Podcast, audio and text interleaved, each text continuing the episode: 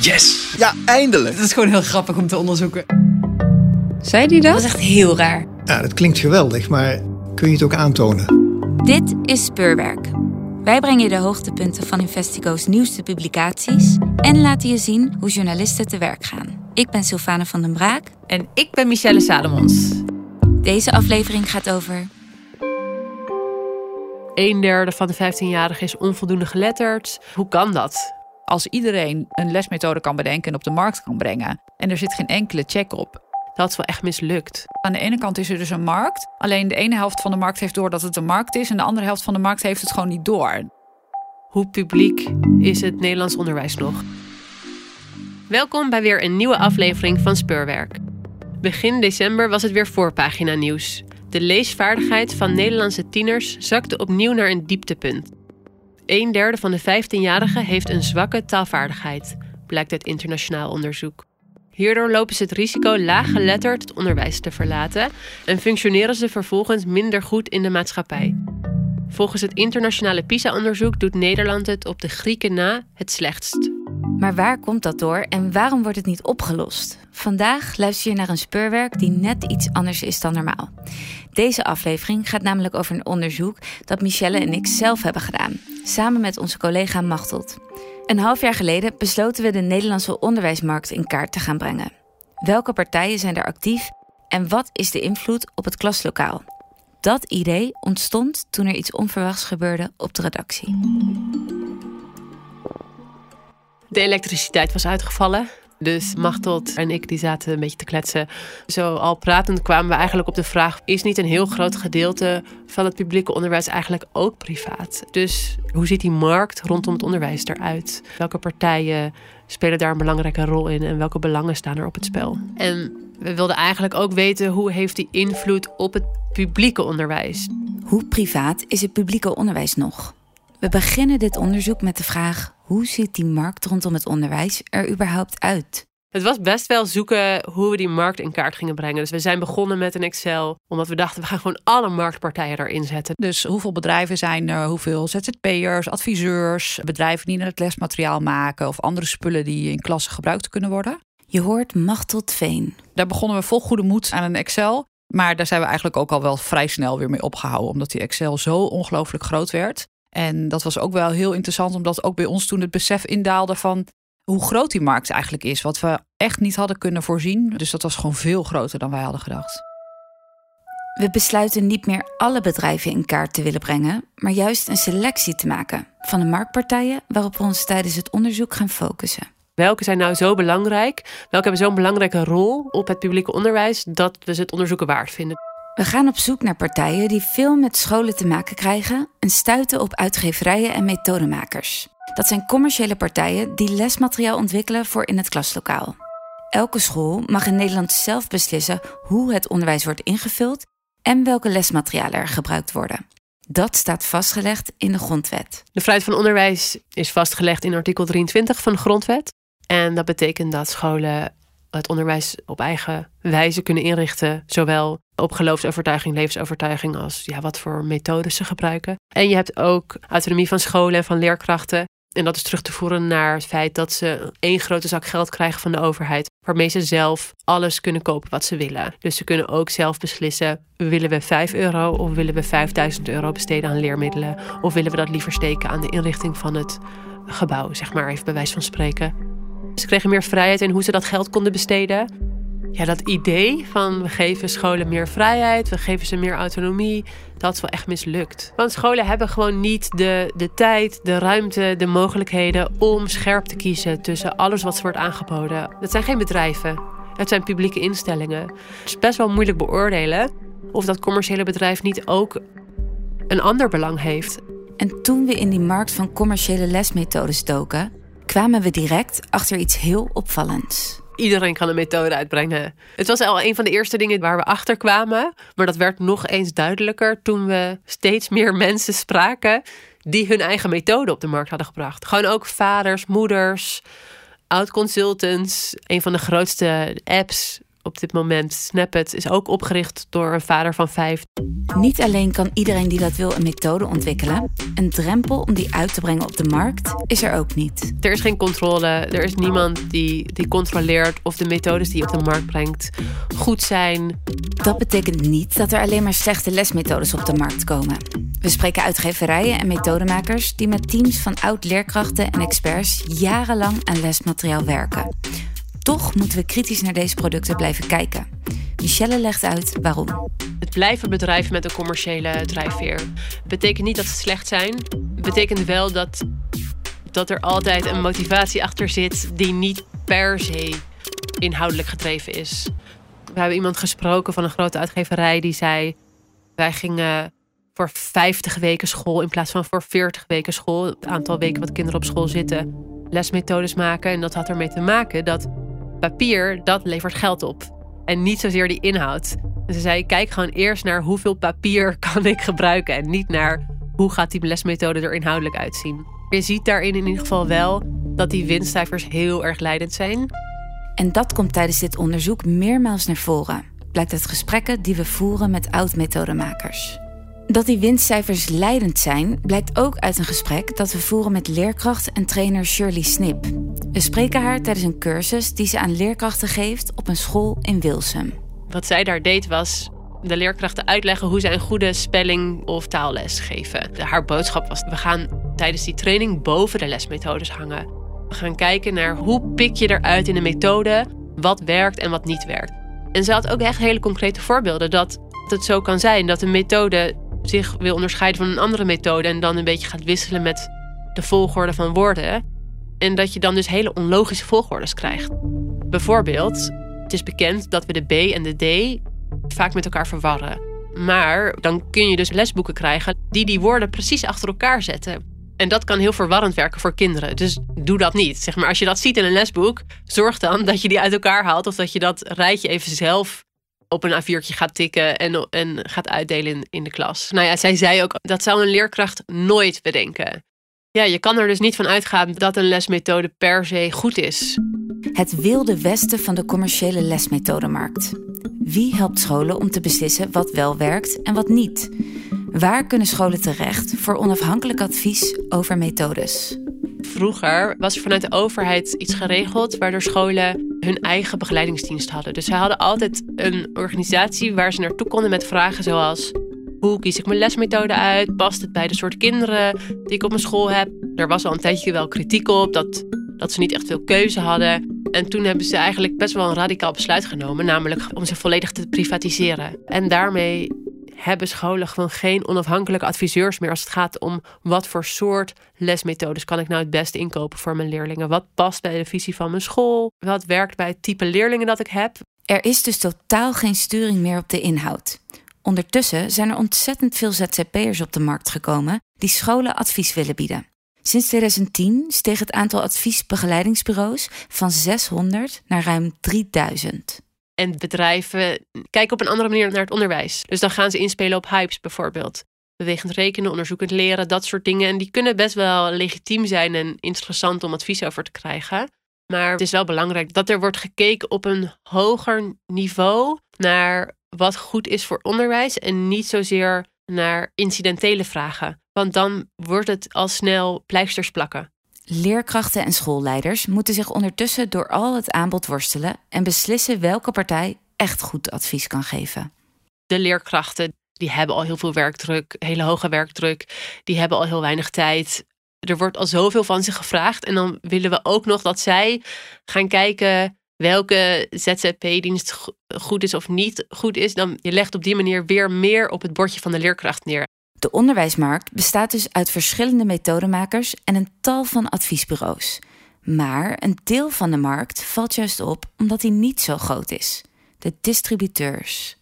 Scholen moeten lesmateriaal inkopen en ze moeten ook nog allerlei andere dingen inkopen, zoals potloden en schriften en dat soort dingen. En daarvoor kunnen ze dus terecht bij de distributeur. En eigenlijk zijn die distributeurs, die verkopen alles. En wat die distributeurs doen, is dat zij, dus aan de ene kant hebben ze de scholen als klant. Uh, dus die kopen, die bestellen spullen bij hun en, uh, en die kopen dat. En aan de andere kant hebben ze de uitgeverijen als klant. Dus als een uitgeverij een nieuwe lesmethode heeft, dan biedt hij die aan aan de distributeur. En die zorgt dan dat het ook daadwerkelijk op scholen wordt gebruikt. En we kwamen er inderdaad achter dat zowel in het primair onderwijs als in het voortgezet onderwijs, dat er eigenlijk maar twee grote spelers zijn die dat doen. Heutink en de Rolfgroep. En dat op zichzelf is al heel opvallend. Dat is zo'n kleine markt. Er zijn dus maar twee tussenhandelaren waar scholen terecht kunnen om lesmethodes en schoolborden te kopen. Maar dat is niet het enige opvallende aan deze partij in het onderwijs. Wat gebeurt er precies tussen de distributeur en de uitgevers en de distributeur en de scholen? Eigenlijk hoorden wij al snel het verhaal vanuit uitgeverijen en de, de, onderwijsbedrijven die dus lesmethodes op de markt brengen. Dat zij zeiden van ja, als je wil dat die tussenhandelaar jou op een school gaat verkopen, dan moet je korting geven. En zo'n kortingspercentage, eh, dat wordt in eerste instantie, kan dat rond de 30 of 40 procent liggen. Sommige uitgeverijen die weten dat terug te onderhandelen tot een wat lager percentage. Dus die percentages die verschillen.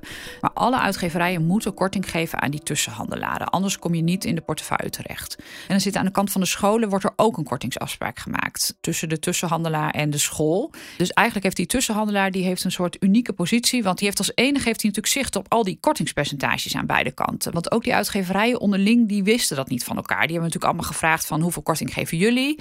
En weet je dan ook wat jouw concurrent voor korting geeft aan de tussenhandel? En dat wisten ze allemaal niet.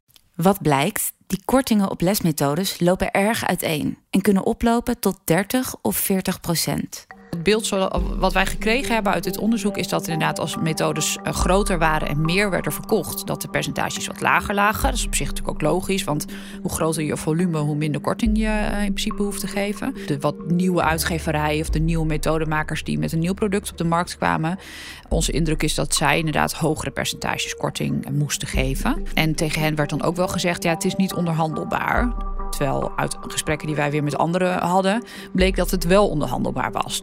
Niemand heeft zicht op hoe hoog die kortingsafspraken zijn. Niemand heeft zicht op hoeveel geld er verdwijnt tussen die uitgeverijen en de distributeurs. En wij zeggen verdwijnen omdat we ook een kleine uitgeverij hebben gesproken. En die zegt, ja, ik ga de bedragen oplussen. Als ik weet dat de distributeur zoveel korting wil hebben... dan maak ik mijn methode gewoon 10 euro duurder, zeg maar. Maar is dat niet gewoon hoe een markt werkt?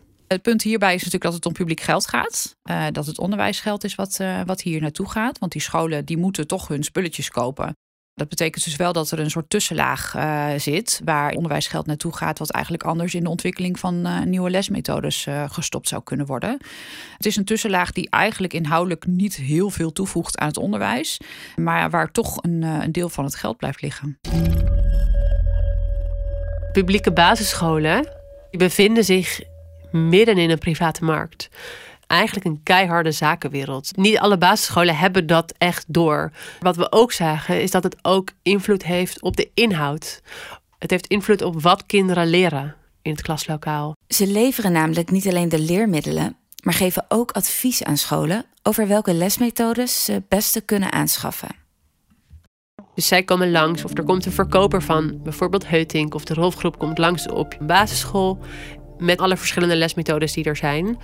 En helpt dus de school bij het kiezen van zo'n lesmethode. En dan is het natuurlijk heel interessant van ja, hoe verloopt zo'n gesprek dan? En is die distributeur, dus die tussenhandelaar, dan neutraal in wat hij aanbiedt aan zo'n school? Of zit daar wel sturing in die gesprekken met bepaalde methodes van uitgeverijen waar zij dan bijvoorbeeld een prijsafspraak mee hebben? Ja, we hebben oud-werknemers ook wel gesproken en die zeggen de onderstroom van die gesprekken is helemaal niet neutraal.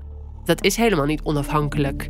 Dus ja, Heutink en de Rolfgroep zeggen wel dat ze onafhankelijk advies geven, maar in de praktijk is dat gewoon helemaal niet zo. Het gaat er meer om dat het in het onderwijs gewoon niet zo bekend is dat het commerciële partijen zijn en dat ze nog steeds worden gezien als onafhankelijk adviseur. Het is de vraag of het in het onderwijs duidelijk is dat die distributeurs, dat zij geen verkoper zijn die alles verkopen wat er op de markt is, maar dat daar een een afspraak met een uitgeverij voor zit.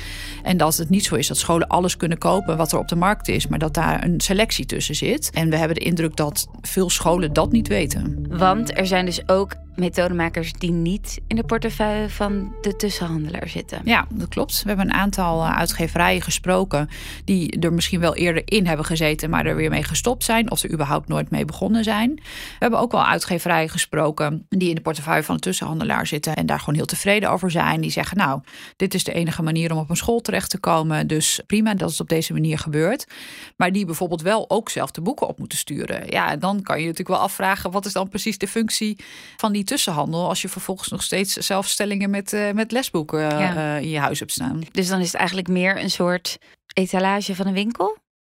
Zo zou je het kunnen zien, ja.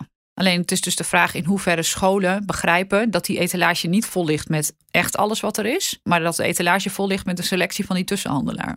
En daar stopt de macht van de distributeur, de tussenhandelaar, niet. We spreken vier methodemakers die niet in de etalage staan en rechtstreeks gevolgen merken van de adviesgesprekken.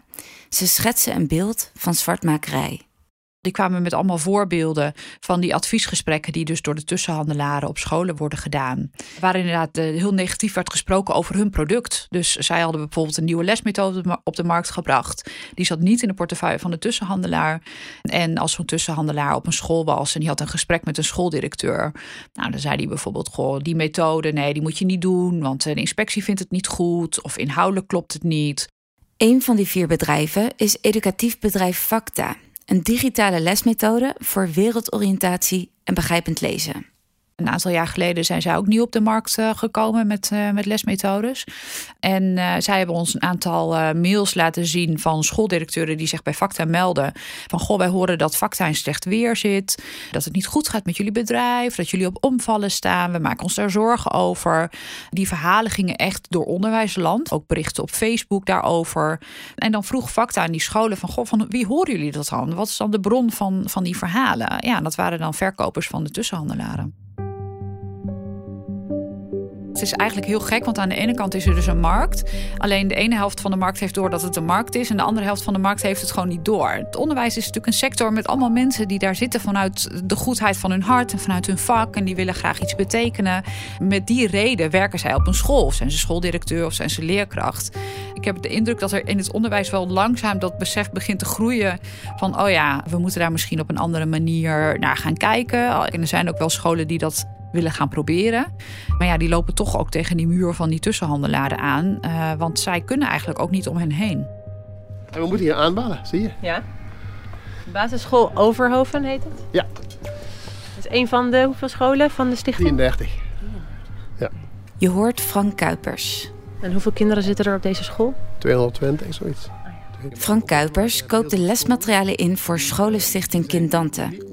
Het is een van de scholenstichtingen die het afnemen van lesmethodes anders wil gaan inrichten. Via een advocaat die heel veel zaken in het onderwijs doet, kwam ik bij een basisscholenstichting die van de distributeur af willen. Dus minder in groepen. Ja, Maaike bellen. Ja. Maaike is de directeur? Maaike is de directeur. En wat je daar zag is dat de leerkrachten van die scholen die willen heel graag voor elke leerling gewoon aanbieden wat die leerling nodig heeft. Maar omdat ze te maken hebben met een markt die bepaalde dingen afdwingt, dat je lespakketten bijvoorbeeld in zijn geheel moet afnemen, ook al gebruiken niet alle leerlingen dat, dan moet dat. Dan kun je niet voor vijf leerlingen dat ene gedeelte afnemen en voor de andere vijftien het andere gedeelte. Dat is dus heel moeilijk om te onderhandelen Zeker als er nog een distributeur tussen zit. Wij hebben altijd gemengde groepen. Dus dat is een keuze die we als school gemaakt hebben. Dat we altijd een 3-4 combinatie, een 1-2 combinatie, 5, 6 en 7, 8. Ja. ja. dat betekent ook dat je daar een flexibiliteit zoekt. Hè? Dus dat je eigenlijk niet gewoon dat bladzijde 1, bladzijde 2, morgen en overmorgen bladzijde 3. Maar dat je kijkt van wat kunnen de kinderen al en welke les moet ik nog geven. Dus dan moet je eigenlijk mee kunnen spelen. Ja. Dus we willen eigenlijk niet slaafs een methode volgen. Kirche Maar gewoon kijken van wat hebben deze kinderen nu nodig. Dus dan zoek je inderdaad flexibel materiaal. Ja. Dus wat zij willen is direct zaken doen met de uitgeverijen. Om ook gewoon invloed te hebben op wat er überhaupt in de methode komt. Want hij zei ook, ja, soms zitten er gewoon dingen in die niet helemaal lekker gaan in het klaslokaal. Of missen ze dingen. En dan willen zij kunnen sparren met degene die die methodes maken. Maar dat gebeurt nu niet. En hij zei eigenlijk is daar dus ja, bijna nooit contact tussen, tussen die twee partijen. Want er zit gewoon een hele dominante andere partij tussen. Frank Kuipers kwam niet zomaar op het idee om zonder die dominante andere partij door te willen. Hij werd geïnspireerd door het verhaal van een hele grote scholenkoepel, het Carmel College. Zij zijn een koepel van middelbare scholen. En wat zij in 2018-19 hebben gedaan, is direct zaken doen met uitgeverijen. En dat was niet makkelijk, want de distributeur in het uh, voortgezet onderwijs, dat is Van Dijk, die heeft ze voor de rechter gesleept. Hij is ook een hoger beroep gegaan, want die zei dus niet eerlijk. Hoezo kunnen uitgeverijen intekenen hierop? Ik bedoel, dit is ons verdienmodel. Maar het is wel gelukt en ze doen direct zaken met uitgeverijen. En ze gebruiken dus nog wel die distributeur, maar alleen om die boeken te leveren. Het is niet zo dat zij dus de prijsafspraken maken. Toen dacht Frank, dit moeten wij toch ook kunnen? Vorig jaar stuurde hij een mail naar zeven uitgeverijen en naar de grootste distributeur ook. Om ze uit te nodigen, om te vragen: wil je er graag over met jullie in gesprek?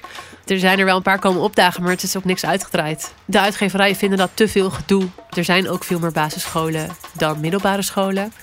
Maar volgens mij zit er ook wel angst in voor de distributeur. Want ik bedoel, zij zijn zo afhankelijk van de distributeur. Het systeem is op zo'n manier ingericht dat echt, ja, hun omzet is daar gewoon grotendeels afhankelijk van. En ja, dan is het natuurlijk heel spannend om in een rechtszaak ook het op te nemen tegen degene die ervoor zorgt dat jij geld verdient. Het idee was juist dat scholen de vrijheid zouden hebben om in deze markt te kunnen kiezen met wie ze samenwerken. Maar dat valt dus vreselijk tegen. Zoveel vlakken is er een illusie van vrijheid. Je wordt toch zo beïnvloed door wat je wordt verkocht. Door welke hypes er op dat moment zijn, zoals bewegend rekenen, bewegend leren, wat uitgeverijen je verkopen, wat de distributeurs je aansmeren. Als leerkracht heb je dan in theorie heel veel autonomie, maar dat is gewoon niet hoe de praktijk werkt. Maar wat voor invloed heeft de markt nou op de inhoud van het onderwijs? Want met de leerresultaten van de Nederlandse leerlingen is het al jarenlang niet goed gesteld. Begin december was het weer voorpagina nieuws. De leesvaardigheid van Nederlandse tieners zakt naar een dieptepunt. Een derde van de 15-jarigen is onvoldoende geletterd. Dat betekent dat je niet goed kan meekomen in de maatschappij. Wat ze dus niet kunnen is kritisch lezen, verbanden leggen, de kennis en de inhoud uit een tekst halen. Niet echt een tekst begrijpen, beoordelen, erover nadenken, vragen stellen. En dat heeft echt heel verstrekkende gevolgen. Voor je hele leven, voor de kansen die je krijgt in je latere leven, voor of je je bijsluiter kan lezen van je medicijnen. Het lijken hele kleine dingen, maar dat zijn uiteindelijk hele grote dingen waar je je hele leven toch last van zal hebben. We willen weten, zijn deze dalende leerresultaten te verbinden aan de commerciële markt? Heeft de mislukte vrije onderwijsmarkt negatieve invloed op de kwaliteit van het Nederlandse onderwijs? Nou, dat vond ik echt een van de moeilijkste dingen in dit hele onderzoek. Het is best wel een gepolariseerd veld ook eigenlijk, het onderwijs. Er zijn best wel veel meningen over wat goed is qua methodes, qua didactiek. Nou ja, hoe je je, je onderwijs inricht. Daar is echt veel discussie over, ook wel onder wetenschappers. Er zijn echt veel verschillende stromingen van eh, mensen die erg overtuigd zijn ook van hun eigen inzichten, van hun eigen gelijk. Die echt ontzettend met elkaar, eh, nou je zou bijna kunnen zeggen, elkaar de tent uitvechten over wat nou het beste is om les te geven aan kinderen. Dus hoe komen we er nou achter wat wel en niet werkt en wat wel en niet goed is? En uiteindelijk zijn we daar, wat het lezen betreft, wat dieper ingedoken. En toen zijn we wel breder gaan kijken en wat dieper gaan kijken van wat is nou bekend over hoe je kinderen moet leren lezen. En daar kwamen we echt wel op uh, een consensus die er gewoon is onder wetenschappers, waaruit blijkt dat de manier waarop er nu les wordt gegeven, vooral begrijpend lezen, dus echt het lezen van teksten, van boeken, van lange artikelen, waar kinderen dus steeds slechter in worden in Nederland, dat de manier waarop dat onderwijs nu wordt gegeven op Nederlandse scholen, dat dat eigenlijk niet effectief is als je kinderen echt goed wil leren lezen. Nou, er zijn eigenlijk drie dingen die ervoor zorgen dat leerlingen niet beter leren lezen. Het gaat over dat we alles hebben opgesplitst. We hebben begrijpend lezen als enige in Europa als apart vak. Het tweede is dat de focus heel erg is gaan liggen op leesstrategieën. We hebben eigenlijk alle inhoud uit het taalonderwijs gehaald. We zijn echt alleen maar gaan focussen op trucjes. En het maakt niet meer uit wat er precies in die tekst staat. En het derde is dat lesmethoden steeds armere teksten zijn gaan aanbieden. En dat betekent dat ze simpeler zijn gemaakt op het niveau van een, wat een leerling zou hebben. Maar het zijn dus geen artikelen uit de krant. Het zijn geen stukken uit de literatuur. Dus zo komt een leerling helemaal niet in aanraking met complexere teksten en rijkere teksten. Iets waar je ook heel veel achtergrondkennis vandaan kan halen en je woordenschat kan vergroten. Dat missen we gewoon al twintig jaar in het taalonderwijs. Maar hoe kan dat? Een belangrijk moment voor mij was mijn bezoek aan de Alan Turing School in Amsterdam. Een soort van bedevaartsoord voor scholen die het anders willen doen. Zij, zij gebruiken geen kant-en-klare lesmethodes meer, maar ontwerpen hun eigen lessen. En zij vertelde mij: Dit weten we al heel lang. We weten al heel lang dat het niet werkt zoals we het leesonderwijs hebben ingericht. Hoezo zijn we dit dan zo blijven doen? Zij legde echt eh, de verantwoordelijkheid bij de uitgeverijen en de toetsenmakers neer. Er is een hele markt opgetogen die heel veel invloed hebben op hoe en welke lesmethodes er worden afgenomen op scholen. En scholen hebben daar wel dus wel vrijheid in, maar worden ook heel erg gestuurd. En ik denk wel dat dat gegeven, dat die markt dus zoveel, zo bepalend is voor welke lespakketten er worden afgenomen en hoe ze worden afgenomen, in hoe het leesonderwijs is ingericht. Vijftien jaar geleden blijkt al uit onderzoek dat de focus op leesstrategieën niet werkt. Toch wordt het vandaag de dag nog steeds toegepast. Ik vind het ook zo ongelooflijk, want het is gewoon al zo lang bekend dat dit niet werkt. Niemand heeft direct de verantwoordelijkheid. Dat is echt ongelooflijk. Degene die wat verantwoordelijkheid hebben, hebben dat alleen maar indirect. En dan vervolgens, als je naar het ministerie kijkt, die, die heeft een hele kleine rol. Die hebben zichzelf zo op afstand geplaatst. Die die vinden dat ze hier niet wat over hoeven te zeggen. Die vinden alleen maar dat ze moeten zeggen wat een kind moet leren, maar niet hoe een kind moet leren. Maar hoe een kind moet leren is heel belangrijk ook. En ik snap wel dat daar enige vorm van vrijheid in moet zitten. Maar het feit dat er dus geen onafhankelijk advies is waar scholen op kunnen varen bij dit soort vragen, dat zorgt er dus voor dat ze met lesmethodes zitten die helemaal niet effectief zijn. Maar wie gaat het leesonderwijs dan verbeteren? Terwijl iedereen naar elkaar wijst, nemen de scholen heft in eigen handen. Wat we zagen is dat steeds meer scholen nu ervoor kiezen om dus het hele leesonderwijs en eigenlijk veel andere methodes gewoon helemaal zelf te gaan inrichten aan de hand van thema's. Dat is zo cynisch dat je dan ziet, ze stappen dus eigenlijk van al die lesmethodes af. Nou ja, je ziet ook echt wel scholen die of helemaal met methodes stoppen, of echt wel voor een flink deel gewoon het zelf gaan aanpakken. Het komt ook heel erg door natuurlijk alle kelderende resultaten van de afgelopen jaren. Dat er echt nu wel het besef is van ja, we moeten iets gaan doen aan hoe dat onderwijs is ingericht. Want dit is gewoon niet goed. Het gaat al zes jaar aantoonbaar heel slecht met de leesresultaten. Gewoon elk jaar worden er kinderen komen er van school die gewoon niet goed kunnen lezen. Er is gewoon zo'n gevoel van urgentie. En dat is natuurlijk wel heel inspirerend en heel mooi dat dat nu aan het gebeuren is. Dit was Speurwerk. Een aflevering over het onderzoek van Machteld Veen, Michelle Salomons en mij, Sylvane van den Braak. We brachten de Nederlandse onderwijsmarkt in kaart. Een markt zonder drempels, waarin iedereen die dat wil een lesmethode kan uitbrengen. Inhoudelijke eisen zijn er nauwelijks, maar leerkrachten moeten zich door deze commerciële markt worstelen en beslissen welke materialen ze in hun klaslokaal willen gebruiken. Overheidsdiensten die scholen hier vroeger in begeleiden, zijn geprivatiseerd. En de invloed van de commerciële markt bereikt ook het klaslokaal. De leerresultaten van Nederlandse kinderen dalen jaar in, jaar uit. En Nederlandse kinderen kunnen vooral steeds slechter lezen. Dat is niet zo gek, want de leesmethodes hier werken niet. En het erge is, dat weten we dus al 15 jaar. Dat we hiermee door zijn gegaan heeft te maken met het feit dat alle partijen naar elkaar blijven wijzen en niemand verantwoordelijkheid neemt. Scholen die het leesonderwijs willen verbeteren, zien maar één optie: helemaal van de lesmethodes afstappen. Heb je aan deze podcast niet genoeg en wil je meer weten over dit onderwerp? Investigo deed dit onderzoek samen met de Groene Amsterdammer. Lees het hele verhaal op hun website. Voor het nieuws ga je naar Dagblad Trouw. Wil jij de onderzoeken die in speurwerk aan bod komen steunen? Wil jij de onderzoeksjournalistiek van Investico verder helpen? Word dan vriend van Investico. Via de link in de show note van deze podcast kan je een jaarlijkse bijdrage doen om ons te steunen. Die is fiscaal aftrekbaar. En ook met een eenmalige bijdrage zijn we heel erg blij. Benieuwd naar de volgende aflevering van Speurwerk? Abonneer je dan in de podcast-app en krijg een melding als die online staat. Of abonneer je op de nieuwsbrief van Investico en ontvang als eerste onze onderzoeksverhalen in je mailbox. We danken Pepijn Buitenhuis voor de muziek en de eindmix. Tot de volgende keer. Vind je speurwerk leuk? Misschien is de Groene Amsterdammer podcast dan ook iets voor jou. Hallo, elke week presenteer ik, Kees van der Bos, de Groene Amsterdammer podcast. Het is een gesprek met een journalist die die week een spraakmakend artikel publiceert in De Groene. Waarom dit verhaal? Was het moeilijk om het te maken? Wat waren de uitdagingen? Wat brengt het ons? En wie is die journalist eigenlijk? Elke week een goed gesprek in de podcast van de Groene Amsterdammer.